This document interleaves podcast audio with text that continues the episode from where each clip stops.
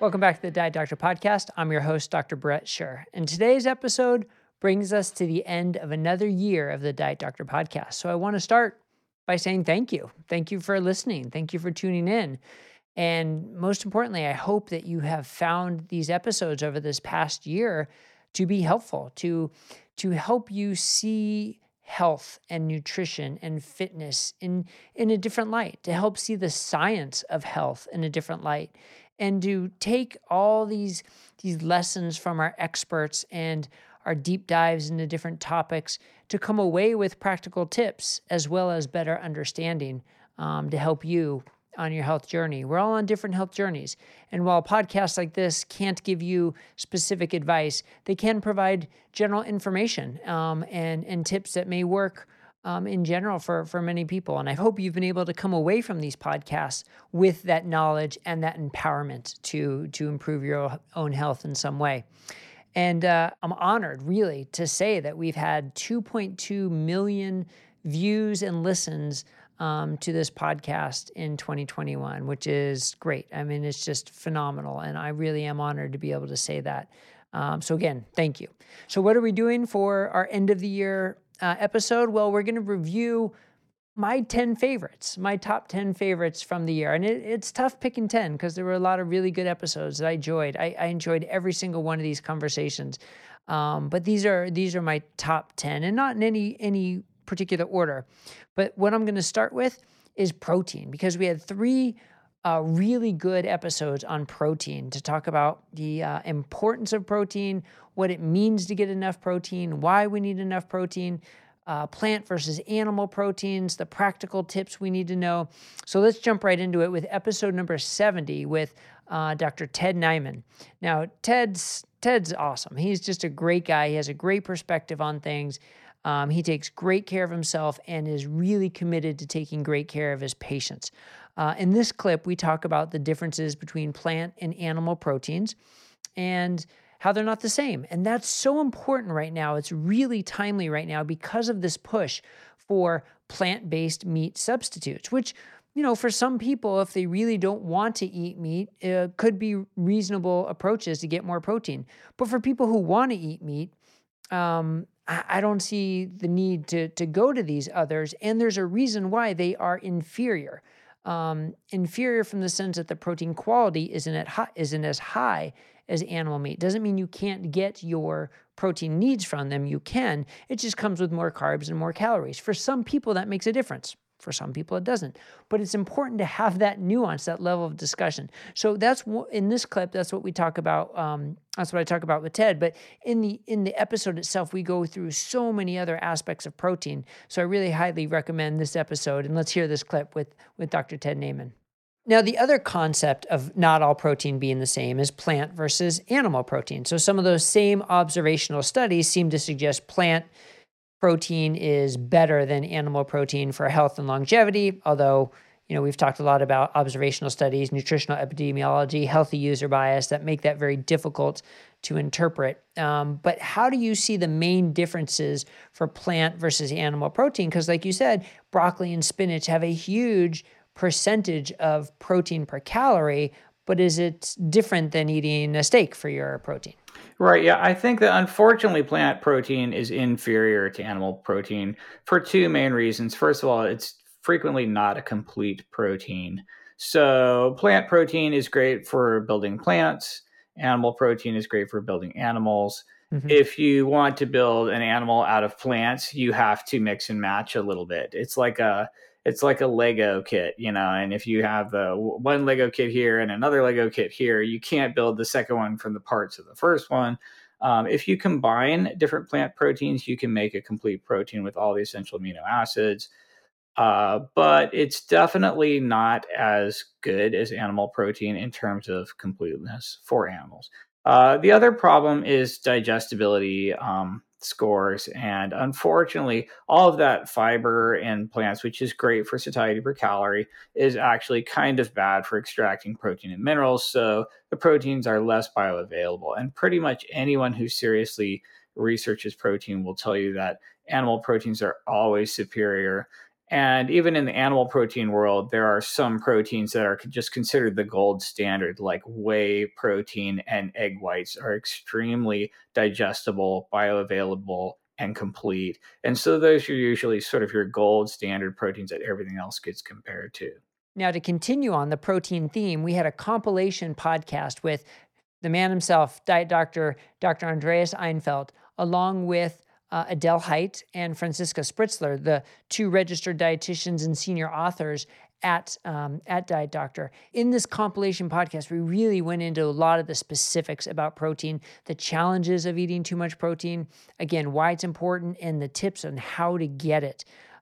So another great episode to really understand not just the science of getting more protein, but the practical nature of how to do it and what a lot of the pitfalls are. And Francisca and Adele are amazing in terms of their experience of helping people eat more protein. So they have a lot of good pearls. But in this clip, we're going to talk to Andreas and talk about the importance of healthy weight loss and how hunger is such an important aspect of healthy weight loss. Because let's be honest, if you are hungry on a regular basis on your diet, chances are you are not going to succeed with that diet.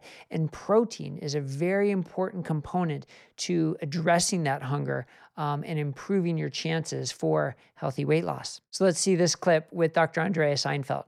When it comes to this concept of healthy weight loss, what are the factors that you think are most important? And as a follow-up then, and how does protein fit into achieving those concepts of healthy weight loss? One fundamental thing is that in order to achieve weight loss in a sustainable, enjoyable way, you have to feel satiety. You can't be hungry all the time. Nobody wants to be hungry all the time, and nobody, almost nobody is able to do that. I know I wouldn't be able to do that. So in order to achieve weight loss, you really have to focus on eating foods that bring you a lot of satiety with not a lot of empty calories, not a lot of basically a high satiety value per calorie, if you will. Tying that back to protein, that tends to be high protein foods in general. That is, protein is the most satiating macronutrient, more so than carbohydrates, more so than fat. And it also comes with all these other nutrients usually. So then you can eat less food and still be, still feel full, still feel happy about it.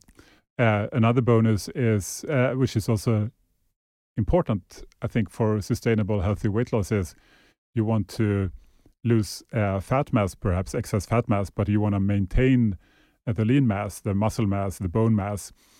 You need all these nutrients to, your internal organs and everything. And that's what you get also with the high protein foods and the high nutrition foods. I think it fits together quite well. Other aspects of healthy weight loss, of course, is, you want to be metabolically healthy. You want to have a good health markers, blood pressure, blood sugar, cholesterol profile, etc., etc. And if you go on a higher protein diet that is doesn't have excessive amounts of carbohydrates or added fats, then that tends to be helpful for that as well. And then the last one to bring up in this set of three focusing on protein is episode number 76 with Professors Robin Heimer and Simpson. And boy, these guys, I have a lot of respect for these guys. And I really enjoyed this episode as I enjoyed their book because they talk about the protein leverage hypothesis. And this journey kind of blows my mind. That's why I love their book. It reads almost like a fiction book in a way. It's got adventure. It's got their explorations and their experiments out in the field and then how that translates to human experiments. But here's the thing that I think is just so great is these two professors, scientists they call themselves bug doctors. They're scientists who focus on bugs, yet through their scientific journey, they've uncovered what could potentially, at least in part, explain a great deal of the human obesity epidemic. And I talked to them in the interview about how there was initially some pushback, like, oh, you guys are bug doctors. We're not going to listen to you. You don't know what's going on with humans. But it turns out their protein leverage hypothesis that started in bugs absolutely does seem to apply to humans. And I love that journey that they went through. And this This shows the importance of scientific exploration. This shows the importance of scientific curiosity and of designing experiments and being committed to your experiments. And look, I'm not going to say I agree with everything they say. We don't see eye to eye on maybe some of the dangers of too much protein or animal versus plant proteins. We may disagree somewhat, but I still 100% respect their scientific integrity, their scientific journey, and I really enjoyed this episode. So here's a clip where we talk about the protein leverage hypothesis. Here's a little snippet of that, but I highly recommend watching the whole episode. Why you think protein rises to the top? Why is it that people will, or I guess the animals and presumably people as well, will prioritize protein over those other appetites? One really important answer to that is that we don't have a protein storage capacity like we do a fat storage capacity. And that means two things. It means, firstly, that on a daily basis, we need to ensure that we satisfy our protein requirements. So we need to ensure that we get enough. The other thing that it means is that if we overeat protein, there's no opportunity to store it for the future. Now, fat and carbohydrates are very different in both of those respects, and that gives human biology less latitude over our protein intake than what it does over fat and carbohydrate intake. The other critical thing, obviously, about protein is not only is it an energy-yielding nutrient, like fat and carbohydrate, the other two macronutrients, but it also contains nitrogen, and you need nitrogen to build just about everything. You need reproduction requires nitrogen. So too does growth. So too does all the essential functions of cells and cellular maintenance require nitrogen in the form of proteins that ultimately come from the diet. We're unlike some other organisms in the world that can take atmospheric nitrogen and fix it and then use it to build their own nitrogenous tissues. We can't do that. We rely on it to come from our diet. So protein is the source, the principal source of nitrogen in our diet. Hence, it has this double importance, and coupled to the fact that we don't store it in any large separate storage organ, that means that it really becomes of great priority to us. Now let's transition away from protein into exercise. Now, I'm a big proponent of exercise, but I'll be the first to admit that nutrition is probably first and foremost, not probably, nutrition is first and foremost when it comes to weight loss. But exercise plays a really important part of making sure that weight loss is healthy weight loss, because exercise helps us maintain our lean body mass, maintain our resting metabolic rate, and cardiorespiratory fitness can be so important. So we have two great episodes dealing with exercise. The first is episode number 75 with Professor Stuart Phillips. And we talk about the importance of muscle. He is a muscle expert. And he started working with athletes, and now he's working with sort of your everyday person and as people as we age to make sure that we maintain our muscle mass, we maintain our strength, and how that relates to our health. So this whole episode is packed with so much information. And what I love about Professor Phillips is that he really knows the science inside and out, and he knows the practical aspects of working with people and how to get people to integrate this into their lives. And developing muscle doesn't mean going to the gym and pumping iron and being, a huge weightlifter. And that's part of his clinical pearls and his knowledge of really the logistical and the practical aspects of making it work for each individual where they're at in their exercise journey. So here's a clip with Stuart Phillips talking about resistance training and the importance of muscle. In the 80s and 90s, cardio was king. Everybody was talking about the importance of cardio. And it seems like now in the, maybe since 2010 or so, that now strength is king. And it's like almost like you have to be in one of the camps. Either you're in the strength camp or the cardio camp. Cardio's for suckers, strength is great, or vice versa. Or is there an interplay between them? So someone who wants to maximize their health, their metabolic health, their fitness, their independence, what do you recommend in terms of strength, cardio, combination of the two? How do you see that? You've hit the nail on the head. I think it's, I think when we get our textbook learning, and this is how we teach exercise physiology to our undergraduate students, is we have the bodybuilders here and we have the marathon runners here. And it's sort of like, this is the epitome of aerobic training. This is the epitome of resistance training. And I think the point I like to say is that these people are, you know, in terms of their body shape, physique, size, and how fast and far they can run, they are 4 standard deviations away from the mean. I said, and the rest of you mere mortals, I said, we're all clustered in here. I said, so you can push yourself in one direction or another, but you know, as you get older, it really benefits you to be aerobically fit for sure. So, and if it's only walking, I'm okay with that. But it does benefit you to be strong as well. So really, and I have a good friend and colleague at McMaster, Dr. Martin Gibala, and we have an online course that where we sort of say, you know, Dr. Gibala is the aerobic hit guy and I'm the resistance training guy. And then eventually we come back together and we're like, you got to have both. And, you know, people who are going to do well into their later years are people who are cardiovascular wise are fit and strength wise are relatively strong. Now to continue on our exercise journey, we have a combination episode in episode 85 with Professor Martin Gibala and Phil Maffetone. And this was great because I love the juxtaposition of the two, with Martin Gibala being the expert, the foremost expert on the science of high intensity interval training, and how he talks about these exercise snacks or getting short bursts of exercise in and the importance of that.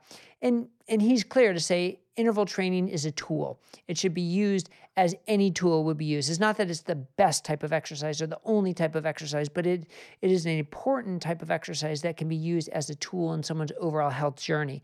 So I encourage you to go back and listen to this episode for that wisdom from Professor Gibala.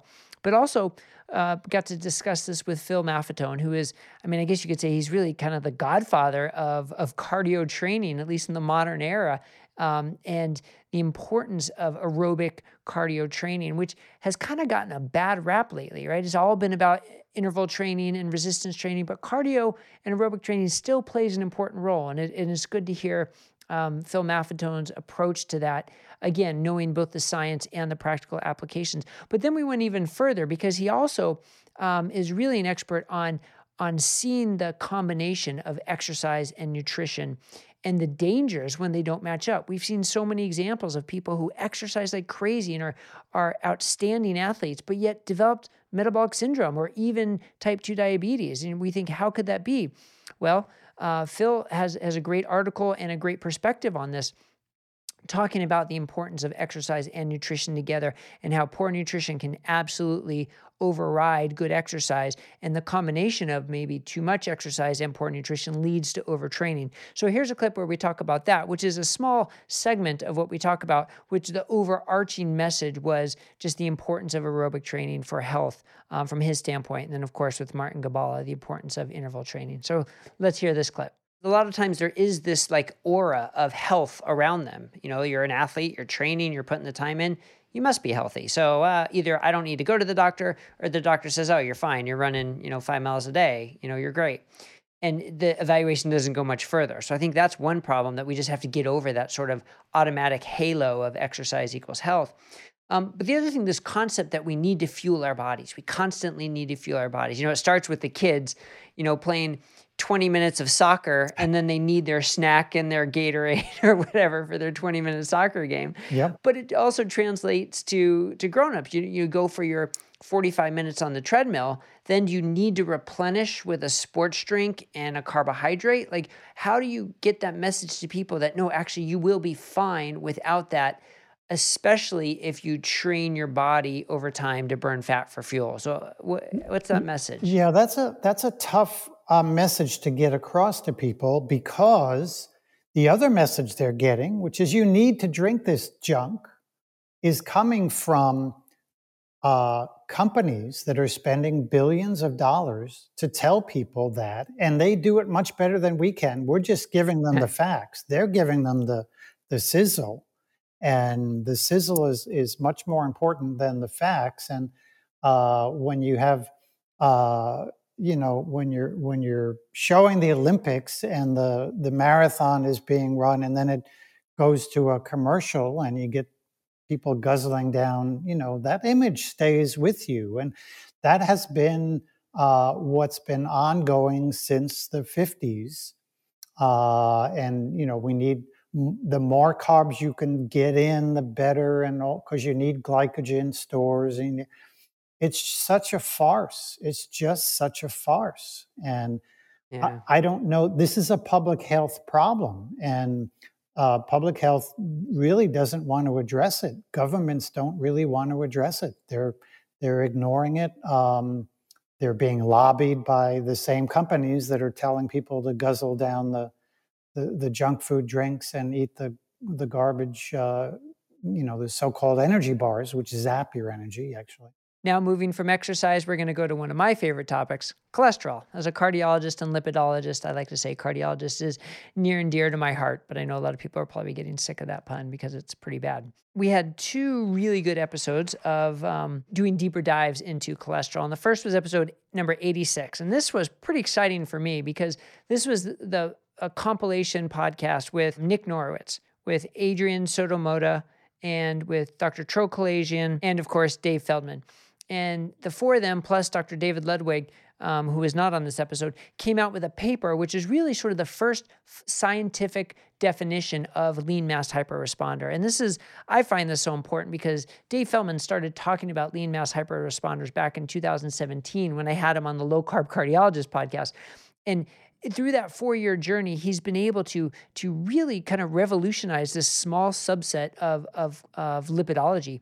And it's sort of a brand new scientific exploration of what happens to this subset of people. And this paper is so important because it does define who these people are. Now, there's a lot of work to be done. It doesn't say whether it's safe or not safe, or it doesn't prove the etiology, but it just by defining it and showing its correlation with lean body mass and with HDL and triglycerides and metabolic health, showing that correlation is such an important starting point. And I'm so proud of Dave and his whole crew, his whole team, of what they've accomplished. And so here's a clip with Nick Norowitz discussing some of the important aspects of this paper. What did you use as your criteria to define the lean mass hyperresponder?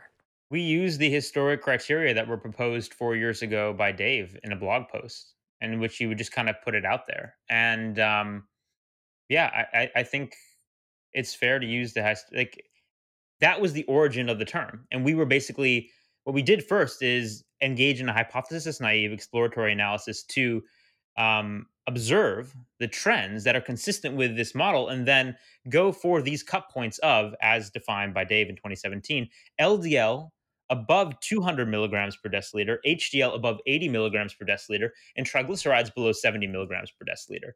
That is what has come to be known as lean mass hyperresponders. And I think an important point to note is, one of the reasons I believe that Dave chose these three cut points is because each in and of themselves is a really strict cut point to meet. You don't meet many people with LDLs above 200 or HDLs above 80 or triglycerides below 70. So if independently they're rare, together they should be very rare unless they associate in a particular triad, hence the lean mass hyperresponder. And another really important thing to emphasize, and this was kind of one of the findings of the paper, is it's confusing. The lean mass hyperresponder, that term, actually has nothing to do definitionally with BMI. And I want to pause there to emphasize that lean mass hyperresponder is not defined by leanness. It's defined only by this triad of LDL above 200, HDL above 80, triglycerides below 70. And the term lean came from the fact that just empirically, Dave was observing these people are kind of lean and athletic. And what this paper shows in part is not only does this group of people actually exist and they could be studied, but yes, they're actually leaner. So, one thing you could say is the lean mass hyperresponder term is a prediction about the metabolic phenotype, and that is validated by this paper. And then, of course, the other episode discussing cholesterol was episode number 79, which was with Dave Feldman again, a one-on-one interview this time with Dave, where we really did a much deeper dive on his energy model and talking about his study, which is now live and enrolling, to enroll people who fit this lean mass hyperresponder criteria and follow them over time to see if they are developing any evidence of plaque. And for a guy who's an engineer and a citizen scientist and not a physician to be spearheading this type of new exploration in the field of lipidology, I think is so important. And he's teamed up with wonderful clinicians and scientists to really help make this a useful study moving forward. Now, it's not without pushback, right? This is not going to answer every question about elevated LDL with low-carb hyper-responders. How could it? But it's starting the process. It's starting the process of saying this is scientifically worth exploring, and this is the first step. And depending on what we show, it may open the door for future experiments. And I have so much respect for him for starting the process. And I understand the pushback at the same point that it's not going to answer every question, but that's okay. You know, you can't expect to on the very first study. But what this shows to me is the importance of scientific curiosity, the importance of scientific exploration, and how we can eventually draw the circle back to helping the individual, impacting the individual, and furthering clinical science. So here's a clip from that interview with Dave Feldman. For physicians who are unfamiliar with your work, or for physicians who are unfamiliar with low carb, the only LDL above 190 that they know of is familial hypercholesterolemia. So they will assume that any LDL above 190 is FH and needs to be treated. And that's exactly what the guidelines say. It's not just individual physicians, but that's what the guidelines of the American College of Cardiology, the American Heart Association. So have you gotten that kind of pushback? And if so, I mean, what is the little, you know, in the back of your brain, do you have that little voice that says, what if I'm wrong? Like, what if this is not right? Well, first of all, that voice is always there. And it should be emphasized that I definitely could be wrong. Even though I have a phrase that, you know, I like to use often, which is just two words, I like to say I'm cautiously optimistic. In the context of high LDL, as seems to be coming from being fat adapted, that's also an acknowledgement of uncertainty. I don't know for sure. And I've appreciated where everybody has been able to maintain a position comparable to mine, where they say, you know what, I have a good feeling about it, but at the same time, we really need clinical data to take us to the next step. A lot of the anecdotal data, I will say, I've appreciated. A lot of it looks good. I can't say that it's 100%, but that's because we're in a situation, which is often the case in so many of these circumstances, where you're looking for certain patterns and you're trying to make yourself look for the other patterns that oppose your view. But in spite of all of that, you cannot help that there's some amount of selection bias. And this happens with everybody. Everybody has their own confirmation bias that they're trying to fight against. I try to engage, yes, with the NLA, National Lipid Association, and other cardiologists as often as possible. And I can say that I've managed to make some really good friends with people who feel I'm definitely wrong. Conversely, there are quite a lot who are not as interested in having this discussion.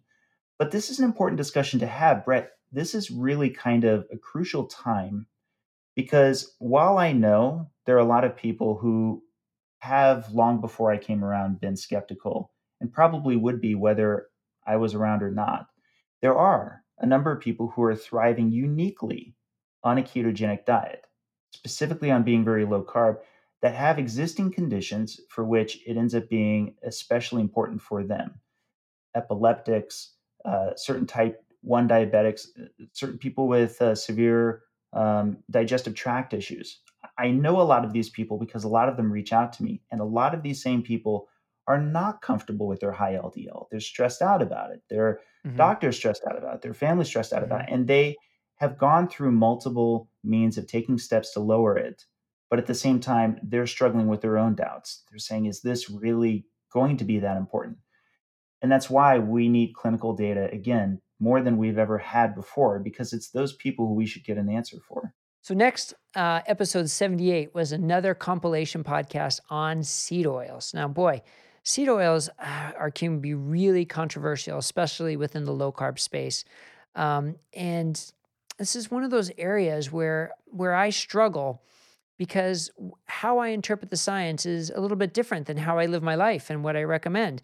It's clear seed oils are, you know, new, quote-unquote new, in terms of the evolutionary framework of nutrition, right? They're brand new introduction in the scheme of things. You know, how they extract the oil from the seeds is a kind of disturbing process. And there's mechanistic data that's really concerning about what seed oils can do to our health. But yet the vast majority of the clinical data does not suggest any clinical harm or poor clinical outcomes from those who eat more seed oils. So there's a bit of a contradiction between the different levels of evidence. So how do we interpret that for you know, either for a clinician, for the patient in front of us, or for just general individuals? How do you know, how to interpret that? Because you have some people saying seed oils are healthy and should be encouraged. You have other people saying that they are incredibly dangerous and should be avoided at all costs. And, you know, I like to take a step back further and say, look, the whole purpose of seed oils or introducing seed oils was as a replacement for saturated fats, really.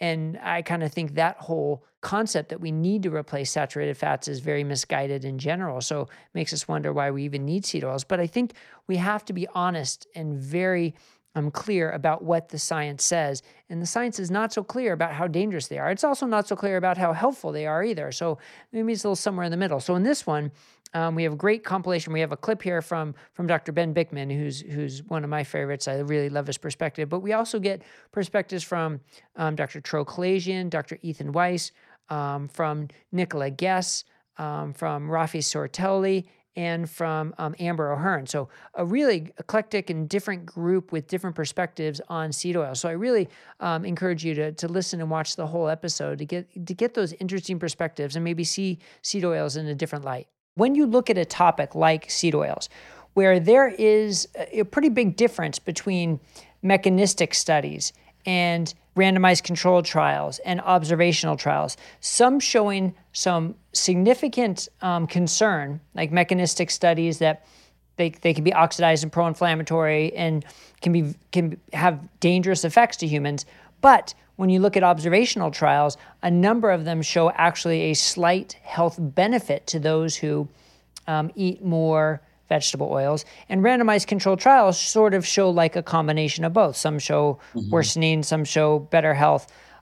So as a scientist, when you go into a minefield like this, how do you just sift through the science and try and prioritize to get to the truth or get to better evidence? Yeah, so I think there are... You've said it well, actually, very well. So we have at the weakest end of it all, we have the purely observational studies, which is just here's a questionnaire and then tell us what you've been eating. And then we have one step better, which is a clinical study. Well, in fact, that would be maybe the best. And somewhere in the middle would be the mechanistic studies, because who cares if you identify a mechanism and it in no way reveals a pathology in the clinical study, you know, no actual negative effect. So maybe I'd put it in that order. The observational is the worst, the clinical study is the best, and the mechanism explains what we see in the clinical study. Or it doesn't, and it wasn't that relevant. It was only relevant at the level of a cell, which is too artificial of a model. So yeah, on the observational end, and this is no surprise and nothing new to your audience, I know, there are so many potential biases that get their way worked in, that get worked into those kinds of studies, like healthy user bias, where a person that is tending to eat less processed foods, which is typically the common source of refined, I'm actually working against that argument. People who are avoiding saturated fat, they are in favor of, say, seed oils because they've been told it's healthy. They're engaging in other healthy habits that just don't get accounted for in the questionnaire that they've been given. So I give very little weight to the observational studies. In fact, I think that's one of the plagues of modern nutritional science. I don't think epidemiology should be used in nutrition. I think it should only be used in true diseases, not just nutrition or not nutrition. Now, there are some big clinical studies. Again, no surprise to your audience. The Minnesota coronary experiment, the Sydney heart study, which was almost as good as you could get in controlling an environment over many, many years, a long enough period of time to actually measure death. You know, you and I both know most clinical studies are a few weeks, maybe a few months at the most. You just can't measure death in a few months. Mm-hmm. But these studies were very big. And of course, the bigger it gets and the longer it gets, the more potential error you introduce. But they totally refuted the idea that these polyunsaturated fats were better and over eating saturated fat, and in fact suggested that the focus on polyunsaturated fat at the expense of saturated might in fact have been harmful. So that's what those two studies showed, that it was actually perhaps a net negative to cutting back saturated and focusing more on polyunsaturated. Next up is episode 80 with Dr. Sachin Panda. Now, interviewing him about time-restricted eating and circadian rhythms was a real treat because he sort of is the godfather of of time-restricted eating research and circadian rhythm research. He's one of the originals and one of the foremost authorities on the subject. And he has such a good handle on the sciences. He's done so many of the experiments, but also is very good about helping to translate it into sort of practical, simple advice that people can just adopt, because he knows that the purpose of the research is to help people live healthier lives. And so in this clip, we discuss a lot of what that implication is, but in the episode itself, it's really about understanding the science and how does that apply to individuals. And time-restricted eating is such a hot topic.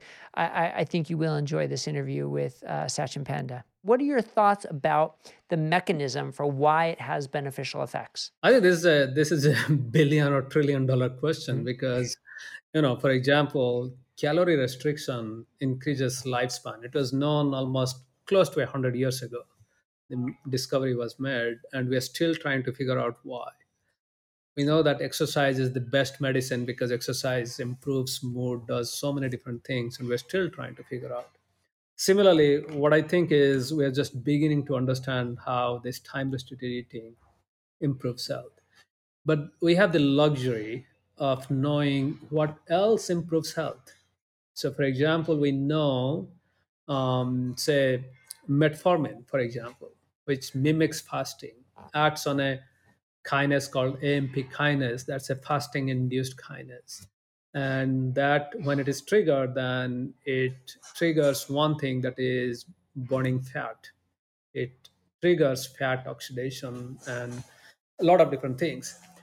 So that way, we are fortunate enough that we are kind of leveraging the wisdom of the field, the discoveries from many different people, many different scientists and leaders. And what we are finding are manifold. One is, when people do animals, mostly because we do animal research, so then we can go and take out the tissues and look at the molecules.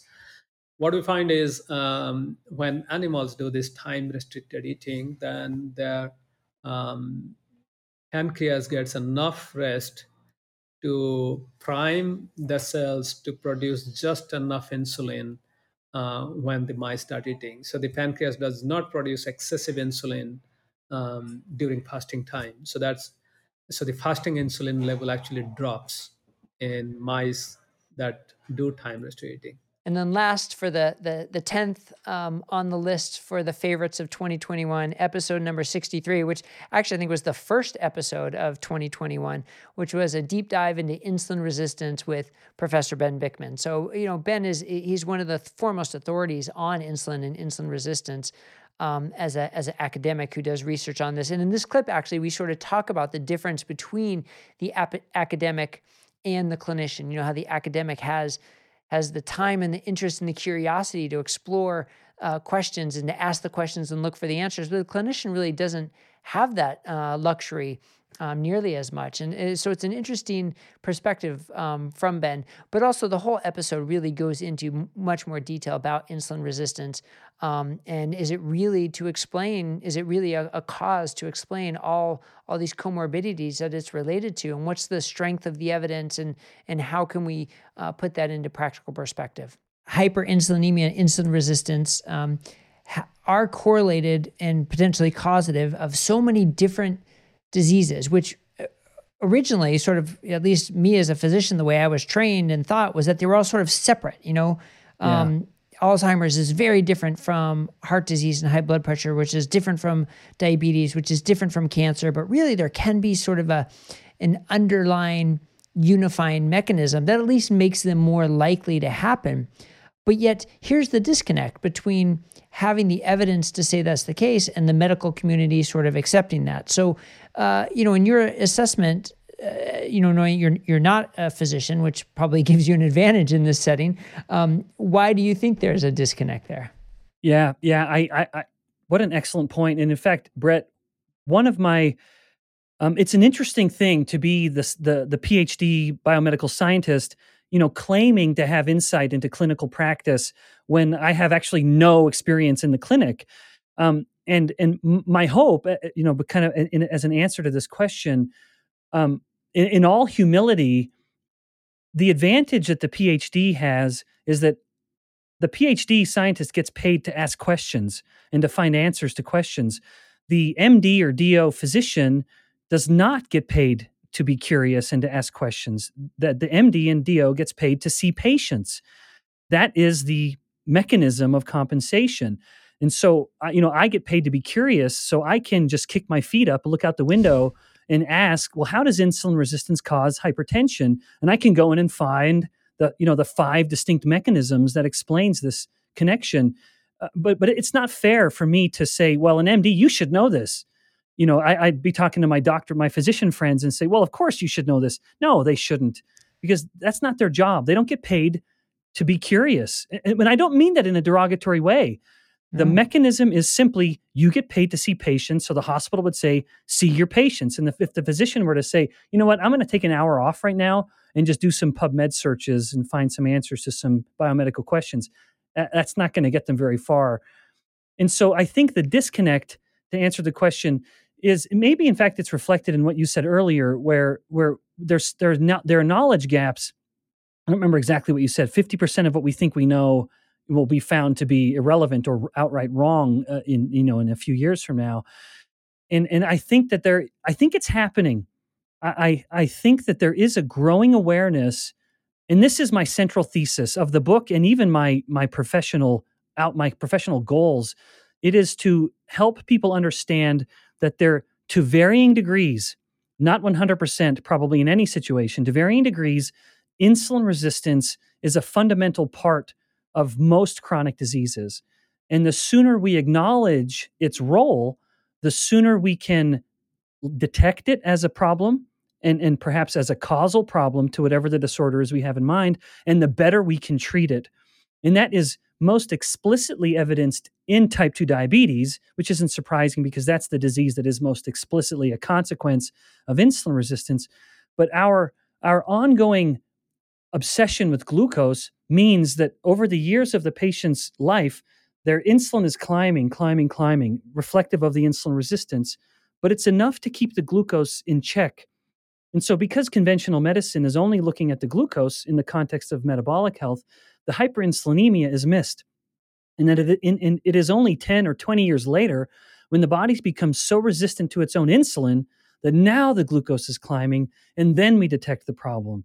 So if we shift the paradigm away from glucose onto insulin, we first of all detect the problem sooner, because we can detect the elevated insulin much, much sooner before the glucose starts to climb. So there you have it. There's a walkthrough of 10 of my favorite episodes from 2021. Of course, there are so many others that deserve mentioning, but I had to limit it to 10. So these are the ones that made my list. And again, I just want to say thank you for coming along with us this year in all our episodes and our 2.2 million views and downloads. It's been an honor to be your host. And to be honest, I've enjoyed this so much. I enjoy all these interviews. I learn so much, and I love connecting with my guests. And I hope that translates to something helpful and useful. So please give us your feedback. I want to hear more from you about what can make these interviews better, more helpful, more interesting, as we continue in 2022 with hopefully a whole new list of wonderful guests, great episodes. And I look forward to doing this in December of 2022 and picking my 10 episodes. And hopefully it'll be as challenging as it was this time to pick only 10 out of the multiple wonderful episodes. So I hope you have a great new year. Be safe, be healthy, and we'll see you again in 2022. Take care, everybody.